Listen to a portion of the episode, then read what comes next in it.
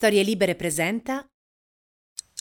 Questa serie di podcast è nata per celebrare tutti quei personaggi storici e contemporanei che con la loro visione e la loro opera hanno cambiato per sempre la nostra storia, dando una nuova direzione alla traiettoria dell'evoluzione umana. Qui vogliamo anche celebrare la cultura scientifica, spesso così vilipesa in Italia. Qui vogliamo dire che chi ha cambiato il mondo lo ha fatto con scienza e tecnologia. E così qui celebriamo Steve Jobs, Albert Einstein, Marie Curie, Thomas Alva Edison e non smetteremo mai di affermare che le loro opere hanno cambiato la nostra storia, almeno come, se non più, di Dante Alighieri, Pablo Picasso, Shakespeare o Aristotele. Anticonformisti, eretici, ribelli, rivoluzionari, lungimiranti e visionari. Quando pensiamo a questi personaggi non possiamo che riferirci a loro come fottuti geni, e da qui il titolo di questo podcast. Fucking Genius racchiude tutto il rispetto e l'amore appassionato che proviamo per questi straordinari Homo sapiens. Oggi andiamo molto indietro nel tempo per parlare di uno dei più grandi scienziati e matematici della storia. Un uomo che rivoluzionò la geometria, l'idrostatica, l'ottica e la meccanica. Fu lui a pronunciare il famoso Eureka, subito dopo una delle più importanti scoperte della sua carriera.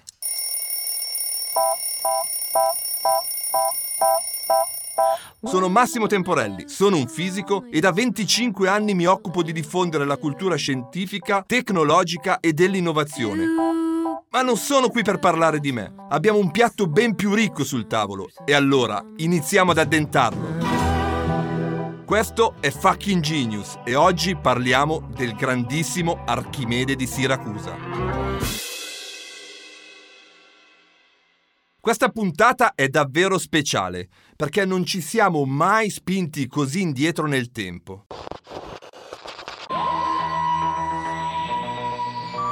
Spesso qui abbiamo raccontato storie del Novecento, a volte anche più contemporanee, incontrando veri e propri eroi del ventunesimo secolo.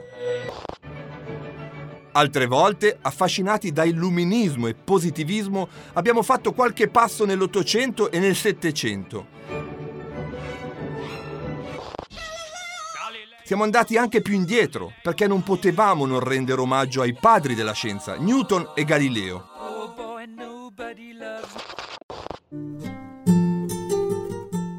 Infine, con un po' di reverenza, siamo arrivati ai piedi del primo grande monumento dell'epoca moderna, raccontando il genio universale di Leonardo da Vinci, morto cinquecento anni fa.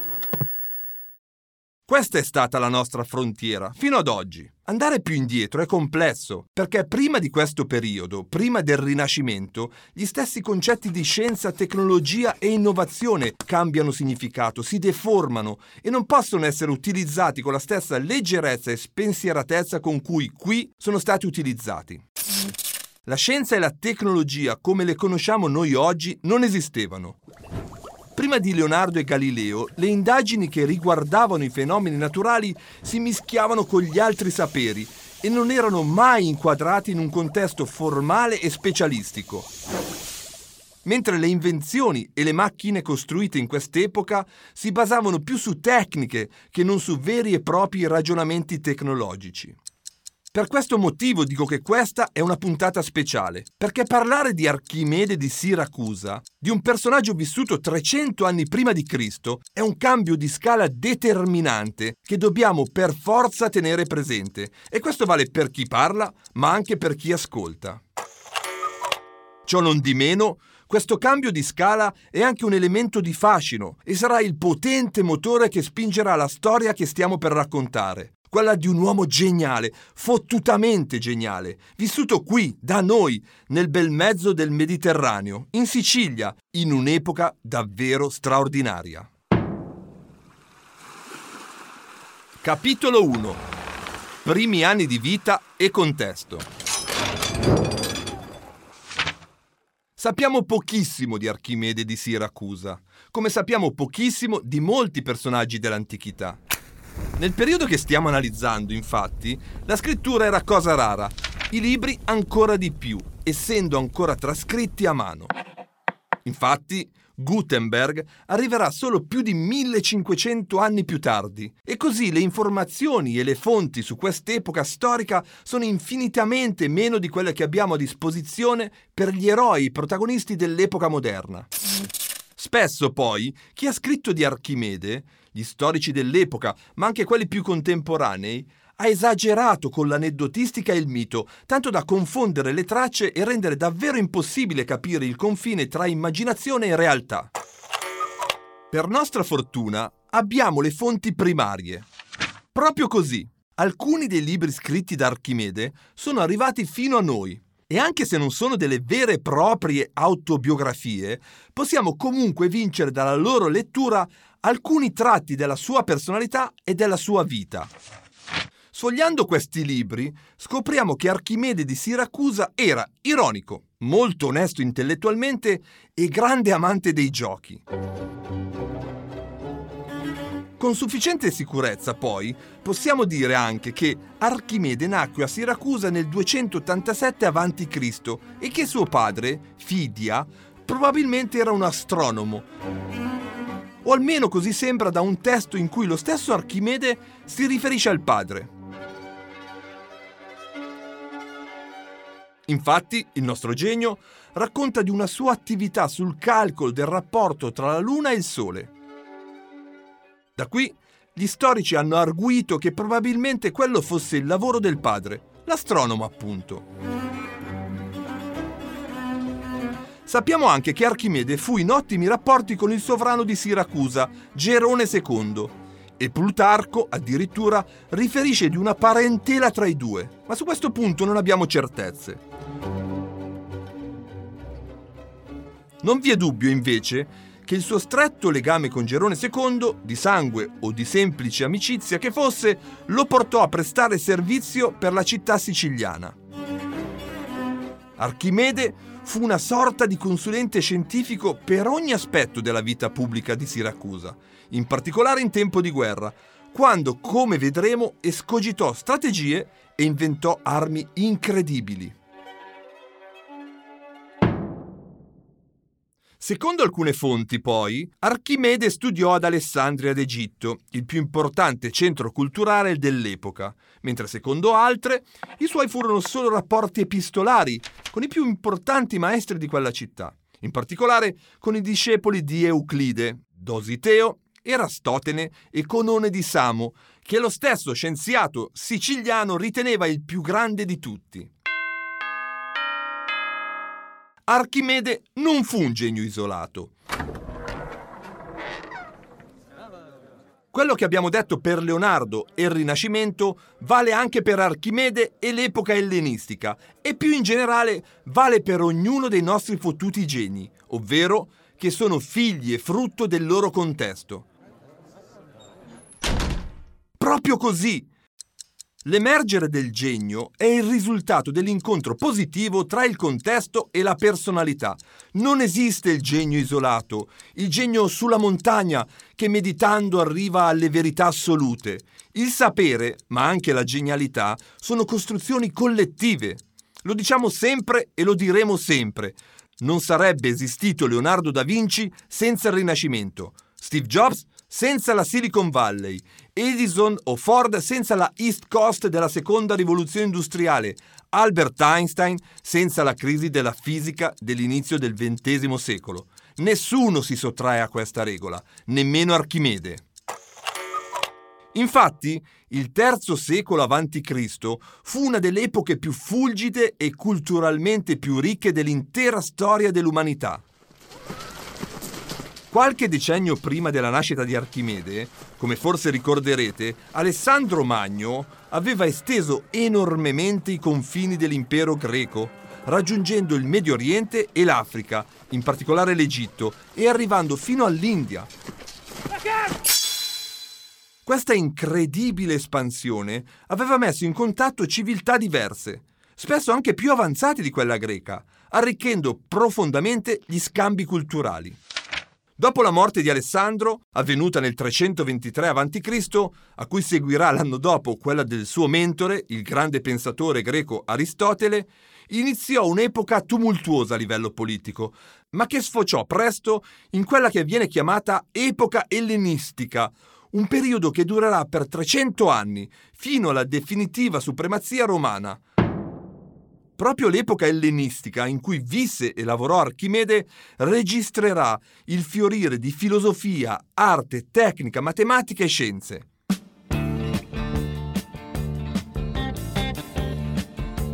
Pensate ad esempio ad Alessandria d'Egitto, città fondata proprio da Alessandro Magno. Dopo la sua morte venne governata dai Tolomei, diventando la città culturalmente più avanzata dell'epoca, dove vennero fondate istituzioni culturali importanti come il museo e la famosissima biblioteca, veri e propri centri di ricerca, sviluppo e conservazione della cultura. Non a caso Archimede guardò in quella direzione per la sua formazione. In questo periodo storico nacque anche una particolare attenzione teorica per il linguaggio, che portò ai formalismi e alla possibilità di creare astrazioni prima inimmaginabili. Questo ebbe forti ripercussioni anche sul pensiero matematico, rendendo possibili grandi rivoluzioni, come quella messa in atto dalla geometria euclidea, sviluppata proprio all'inizio dell'epoca ellenistica.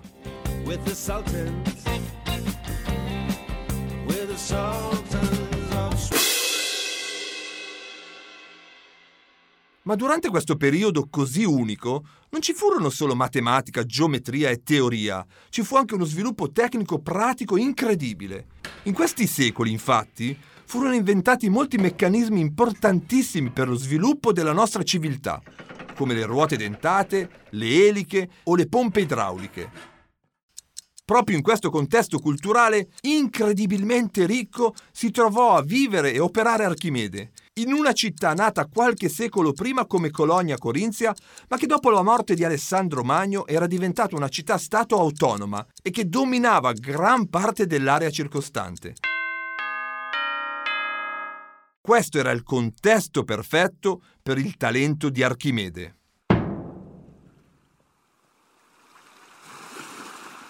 Capitolo due. Eureka! Un corpo immerso in un liquido riceve una spinta verso l'alto pari al peso del volume del liquido spostato. Ve la ricordate? È la famosa legge della spinta idrostatica o legge di Archimede ed è una delle più famose scoperte dallo scienziato di Siracusa. Ma non solo, è anche una delle più famose dell'intera storia della fisica classica. Grazie allo storico Vitruvio, possiamo raccontare come il nostro fottuto genio sia arrivato a formulare questa legge.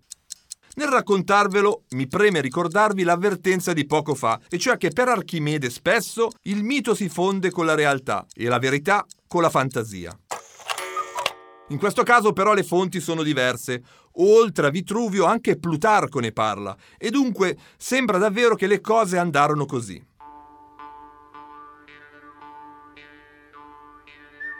Il sovrano amico di Archimede, Gerone secondo, avendo il sospetto di essere stato fregato, deve aver chiesto ad Archimede di scoprire se una corona realizzata per lui fosse completamente in oro, oppure, al contrario, fosse costituita da una lega di vari metalli meno preziosi. Ma come fare? All'epoca non c'erano bilanci di precisione, spettrografi o microscopi elettronici per fare l'analisi dei materiali. Ecco come risolse il problema il nostro fottuto genio, nella testimonianza diretta dello storico Vitruvio. Mentre questi pensava al compito affidatogli, gli capitò di prendere un bagno e scendendo nella vasca si rese conto che ne usciva la quantità d'acqua pari alla parte di corpo che immergeva. Poiché ciò gli mostrava il metodo di soluzione, senza indugiare, trasportato dall'entusiasmo, saltò fuori dalla vasca e andando a casa nudo fece sapere ad alta voce di aver trovato ciò che cercava. Infatti, correndo gridava ripetutamente in greco «Eureka! Eureka! Ho trovato! Ho trovato!»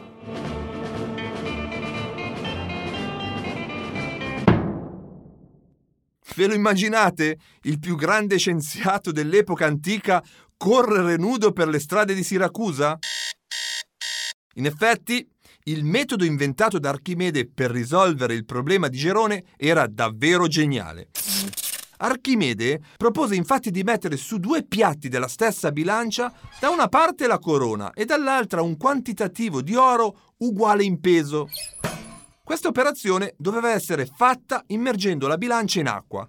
Così facendo, se la corona fosse stata d'oro puro, come promesso a Gerone, la bilancia sarebbe stata in perfetto equilibrio. In caso contrario, il piatto della bilancia, con la corona, sarebbe salito verso l'alto, avendo sì lo stesso peso, ma un volume più grande e ricevendo quindi una spinta idrostatica maggiore.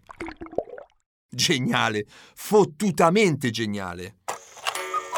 Davanti a questa incredibile eleganza di ragionamento, che mixa perfettamente fisica, matematica e logica, chiunque avrebbe corso nudo per la propria città, non credete? Giusto per la cronaca, la corona non era tutta in oro, e così l'orefice in questione fece una brutta fine. Con Archimede e con la scienza non si scherza. Al di là di questi gesti e racconti estremi, quello che è sicuro è che Eureka, da allora, è diventata la parola simbolo del processo scientifico creativo. Chissà quanti scienziati o apprendisti tali hanno esclamato questa parola durante la propria carriera, davanti a piccole e grandi scoperte. Dopo mesi di studio, esperimenti e di analisi, Archimede presentò i risultati delle sue indagini scientifiche sull'idrostatica nell'opera in due volumi dal titolo Sui corpi galleggianti. Qualsiasi solido più leggero di un fluido, se collocato nel fluido, si immergerà in misura tale che il peso del solido sarà uguale al peso del fluido spostato. Un solido più pesante di un fluido, se collocato in esso, discenderà in fondo al fluido e se si peserà il solido nel fluido risulterà più leggero del suo vero peso e la differenza di peso sarà uguale al peso del fluido spostato. Da questa fondamentale scoperta partirono una serie di importanti considerazioni, sia di tipo teorico sia di tipo pratico, in primis sugli oceani e la loro forma. Così scriveva Archimede. La superficie di tutto il liquido, ovvero degli oceani, in condizioni di equilibrio ha la forma di una sfera con lo stesso centro la Terra. Mentre preparavo questa puntata, di primo acchitto avrei voluto commentare questo risultato definendolo scontato e banale. Ripensandoci bene, in un'epoca di terrapiattismo dilagante, mi sembra interessante celebrare e sottolineare invece che Archimede arrivò a questo risultato più di duemila anni fa, quando ancora vigeva il mito delle colonne d'Ercole, senza cannocchiale e senza nessun sistema di osservazione aerea. Lo fece solo utilizzando il ragionamento e la matematica, tutt'altro che banale. Nel secondo volume del libro, Sui corpi galleggianti, Archimede affrontò un tema molto più pratico rispetto a quello della forma degli oceani, ovvero l'equilibrio dei corpi galleggianti, con grandi ripercussioni, come potete immaginare, sulle tecniche di costruzione navale. Grazie anche a queste nuove conoscenze teoriche, nel duecentoquaranta avanti Cristo, quando Archimede aveva quarantasette anni, sempre su commissione di Gerone secondo, progettò e poi fece costruire dall'architetto Archia di Corinto la Siracusana, una delle navi più grandi dell'antichità. Pensate, poteva portare ben cinquecento soldati e aveva rinforzi di piombo ovunque per renderla più resistente agli attacchi nemici. Così parla di questa conquista tecnica lo scrittore Ateneo di Naucrati. Tutta la costruzione fu adornata con pitture appropriate. Disponeva di otto torrette, di dimensioni adeguate a quella della nave. Due erano a poppa, due a prua e le altre al centro. Ai lati due salde gru vennero installate e su loro vennero messe catapulte in grado di lanciar massi sui nemici che navigavano sotto costa. Sulle torri stavano quattro forti uomini ben equipaggiati e due arcieri. All'interno di ogni torretta vi erano serbati macini e giavellotti. Assieme ai merli di coperta, di traverso ad essa venne costruita una lancia a sassi e giavellotti. Dei primi poteva lanciarne di pesanti settanta chilogrammi. I giavellotti, lunghi circa cinque metri, poteva scagliarli fino a centottanta metri. Tale macchina venne costruita da Archimede. Anche grazie al suo contributo scientifico, il livello raggiunto dalla tecnica navale nell'epoca ellenistica fu incredibile. Per darvi un'idea, la lunghezza delle navi superò di gran lunga i cento metri, dimensioni paragonabili a navi di migliaia di anni dopo, costruite solo nell'epoca moderna, come la Great Eastern e il Titanic.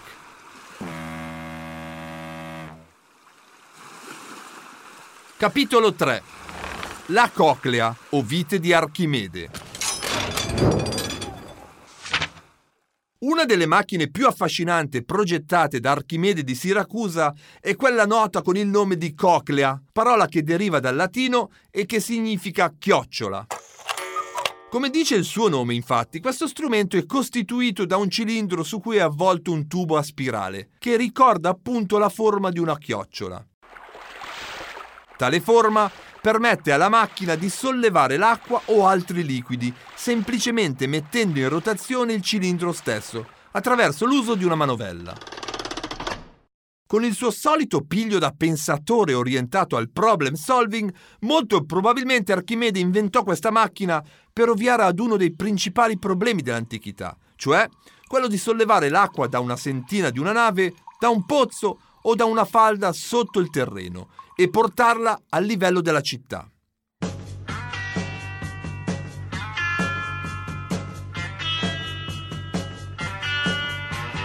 È davvero impossibile raccontare la semplicità disarmante di questa invenzione di Archimede. Il suo funzionamento è controintuitivo e quasi magico, eppure la macchina svolge il suo lavoro perfettamente, producendo uno stupore immenso in chi la vede funzionare. Essendo piuttosto semplice, sul web troverete diversi tutorial che vi insegnano a costruirla e che vi permetteranno di scoprire e toccare con mano la sua magia. Fatelo! O almeno guardate i video, sarà un modo per celebrare questo fottuto genio. La coclea, solitamente, è lunga solo pochi metri, ma più coclee possono essere messe in serie per creare salti davvero grandi. Ancora ai giorni nostri, la vite di Archimede, come spesso chiamata, è utilizzata in molti contesti, dal settore alimentare a quello agricolo, da quello energetico a quello dell'industria meccanica, dove porta ancora grande valore dopo più di duemila anni dalla sua invenzione.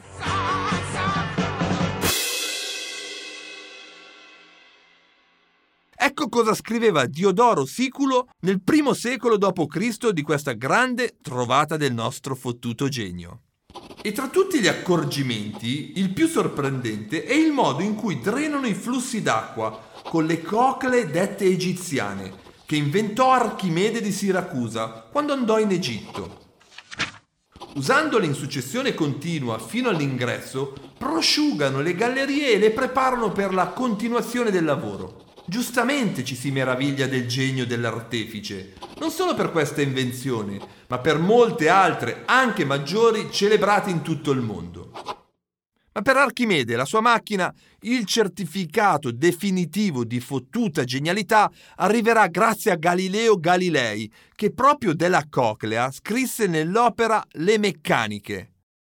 Non mi pare che in questo luogo sia da passar con silenzio l'invenzione di Archimede d'alzar l'acqua con la vite, la quale non solo è meravigliosa, ma è miracolosa, poiché troveremo che l'acqua ascende nella vite discendendo continuamente.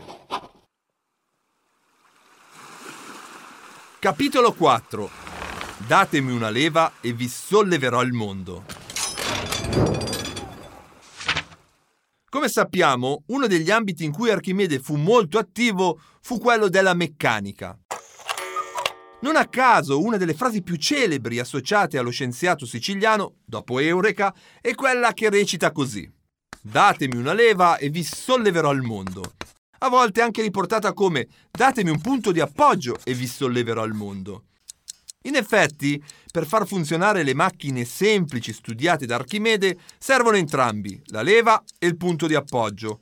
Poi, esattamente come sosteneva il nostro fottuto genio, si può pensare di sollevare qualunque cosa, anche il mondo. Al di là di questo slogan, se dobbiamo pensare a come poteva essere Archimede, forse è davvero giusto immaginarlo in mezzo a leve, paranchi, carrucole, dispositivi e macchine che lui stesso aveva progettato e costruito con grande abilità. Anche per questo suo ambito di studio, oltre alle cronache degli storici, abbiamo un'altra fonte primaria, un libro arrivato fino a noi scritto da Archimede in persona e dal titolo Sull'equilibrio delle figure piane. In questo testo, con eleganza e lucidità, il nostro fottuto genio mette in ordine e formalizza, anche matematicamente, molte delle conoscenze che fino ad allora erano state confinate alla tradizione orale o comunque a quella empirica. Proprio in questo libro si trovano scritte le famose regole delle macchine semplici, quelle leve di primo, secondo e terzo genere che forse ricorderete dai banchi di scuola. uno Pesi uguali e distanze uguali sono in equilibrio e pesi uguali a distanze diseguali non lo sono, ma pendono verso il peso che è a distanza maggiore. due Quando pesi a determinate distanze sono in equilibrio, qualcosa viene aggiunto a un solo peso, essi non sono più in equilibrio, ma pendono verso il peso a cui è stato aggiunto qualcosa. Archimede andava avanti così per pagine e pagine. Le leve devono essere sembrate degli artifici miracolosi e magici ai contemporanei di Archimede. Come poteva diminuire la forza? Oggi, ragionando in termini di energia e lavoro, cioè forza per spostamento, ci appare più chiaro che l'energia che serve per sollevare un peso con una leva è esattamente uguale a quella che servirebbe a farlo senza la leva. Con la leva però la forza, essendo distribuita e applicata su uno spostamento più ampio, può essere minore, ma il prodotto forza per spostamento e quindi l'energia rimane sempre lo stesso. Con questi studi e con il libro sull'equilibrio delle figure piane, Archimede di Siracusa diede avvio ad una disciplina che oggi chiamiamo statica, o nella sua concezione più alta e sofisticata, meccanica razionale. Anche se molti storici riportano che lo scienziato siracusano era più interessato agli aspetti teorici dei suoi studi, la cosa che mi piace di Archimede e che poi mi fa apprezzare anche scienziati come Leonardo e Galileo è la loro capacità di connettere la parte teorica con quella sperimentale. Davvero, questi scienziati sono pensiero e azione, mente e mano. Anche nel caso degli studi sulle leve, Archimede utilizzò il suo sapere per risolvere problemi pratici. E anche in questo caso siamo davanti a un evento spettacolare, posizionato su quel confine dove il mito tocca la realtà. Plutarco ci racconta un aneddoto secondo il quale Archimede riuscì da solo a varare una gigantesca nave. Archimede scrisse un giorno a re Gerone, di cui era parente e amico, che con qualsiasi forza data era possibile sollevare qualsiasi peso. Archimede aggiunse che se fosse esistita un'altra terra, egli avrebbe mosso questa trasferendosi in quella. Gerone si meravigliò e chiese di porre in pratica l'affermazione, mostrando qualche grosso oggetto mosso da una piccola forza. Archimede prese un mercantile a tre alberi della flotta reale. Tirato in secco con grande fatica e l'impiego di molte persone, vi imbarcò molti uomini e il suo carico abituale. Poi si sedette lontano e senza sforzo, dolcemente, azionando con una mano l'estremità di un sistema di carrucole, lo tirò a sé placidamente e senza sussulti, come se corresse sulla superficie del mare.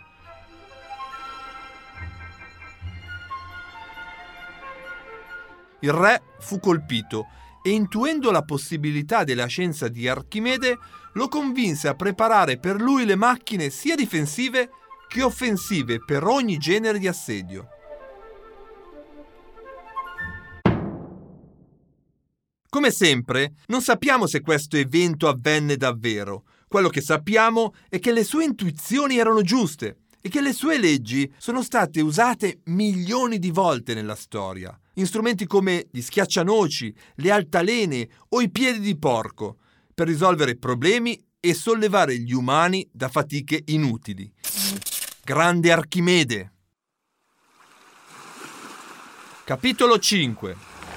Geometria e matematica.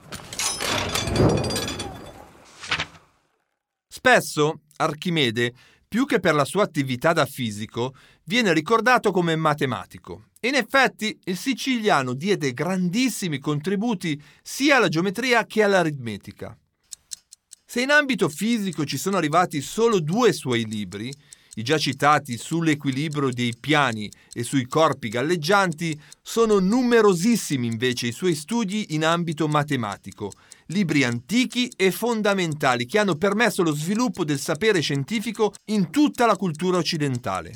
Titoli come Sulla misura del cerchio, Quadratura della parabola, Sulla sfera e sul cilindro, L'arenario, Il metodo, Il libro dei lemmi e delle spirali. Senza nessuna velleità di completezza, ma giusto per fare qualche esempio dell'abilità di Archimede come matematico, mi soffermo su due o tre di questi in particolare. In primis, è interessante scoprire che nel libro Sulla misura del cerchio, lavorando sui poligoni regolari inscritti nel cerchio, il nostro fottuto genio calcolò i perimetri dei poligoni ottenuti raddoppiando continuamente il numero dei lati, fino a raggiungere ben novantasei lati. Facendo in questo modo, Archimede ottenne un valore del pi greco migliore di tutti quelli ottenuti precedentemente, con un'approssimazione incredibile. In secondo luogo, nel libro Sulla sfera e sul cilindro, Archimede dimostrò che il rapporto tra i volumi del cilindro e quello della sfera è uguale al rapporto tra le rispettive aree, ovvero è un rapporto di tre a due. Inoltre, lo scienziato siracusano dimostrò che l'area di una sfera è quattro volte l'area del suo cerchio massimo e che la superficie di una qualsiasi calotta sferica è uguale al cerchio il cui raggio sia uguale al segmento tracciato dal vertice della calotta alla circonferenza del cerchio di base della calotta stessa.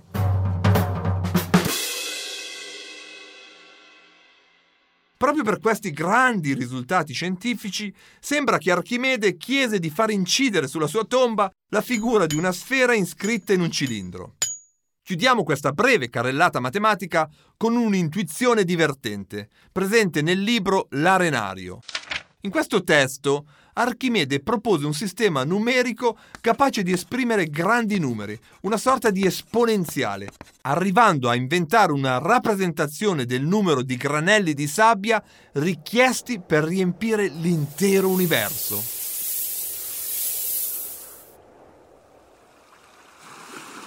Capitolo sei. La difesa di Siracusa e la morte.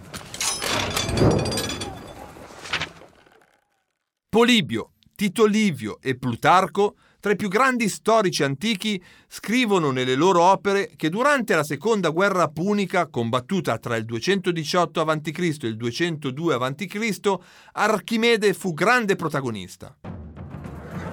Il conflitto vide l'offensiva di Roma contro Cartagine, toccando anche varie città del Mediterraneo, come appunto Siracusa. Ormai settantenne e famoso per tutte le sue scoperte e invenzioni scientifiche, Archimede si impegnò nella progettazione e costruzione di macchine belliche che aiutassero la sua città a difendersi dall'attacco romano. Sempre a metà tra il mito e la realtà, tra le molte invenzioni, gli storici menzionano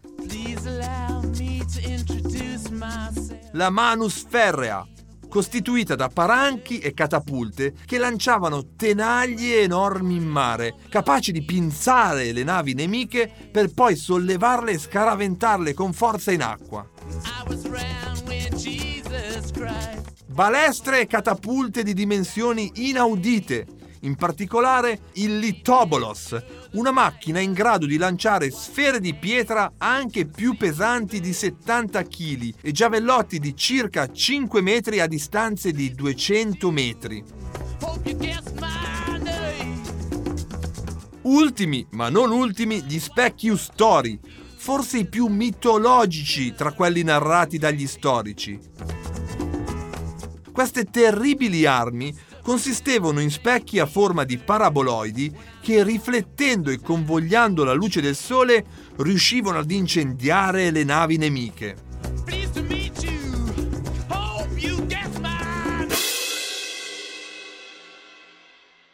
Come sempre nel caso di Archimede, non sappiamo quali e quante di queste armi furono costruite veramente. Ad esempio, per quanto riguarda gli specchiustori, gli scienziati che hanno provato a ricostruirli e hanno ripetuto gli esperimenti hanno ottenuto risultati contrastanti. Tutte queste sperimentazioni e discussioni continuano ad alimentare il fascino intorno a questo grande scienziato di Siracusa, a più di duemila anni dalla sua morte. Anche questa non poteva che essere ammantata dalla leggenda. Sembra sicuro, infatti, che il nostro Archimede sia morto durante il sacco romano di Siracusa del duecentododici avanti Cristo, quando ormai aveva settantacinque anni. Gli aneddoti in questo caso sono molteplici, la maggior parte dei quali afferma che il console romano Marcello conoscesse bene la bravura di Archimede e voleva catturarlo vivo. Il nostro fottuto genio, però, sorpreso dai soldati romani mentre stava svolgendo un calcolo importantissimo, si rifiutò di seguirli e per questo venne ucciso. Altri, invece, dicono che Marcello aveva deciso comunque di fare una strage una volta conquistata Siracusa e che dunque la sorte di Archimede fosse segnata. Poco prima di morire, però, sembra che il nostro genio si rivolse al soldato che stava per ucciderlo dicendo «Noli obsecro istum disturbare». Non rovinare, ti prego, questo disegno, riferendosi appunto al suo ultimo progetto scientifico.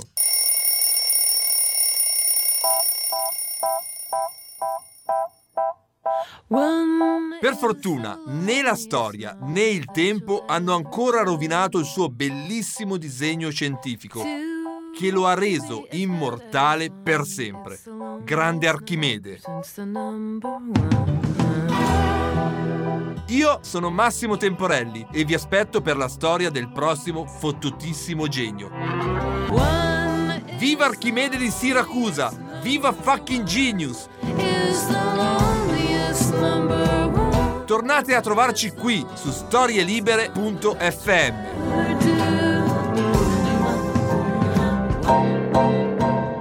Una produzione storie libere punto effe emme di Gianandrea Cerone e Rossana De Michele. Coordinamento editoriale Guido Guenci.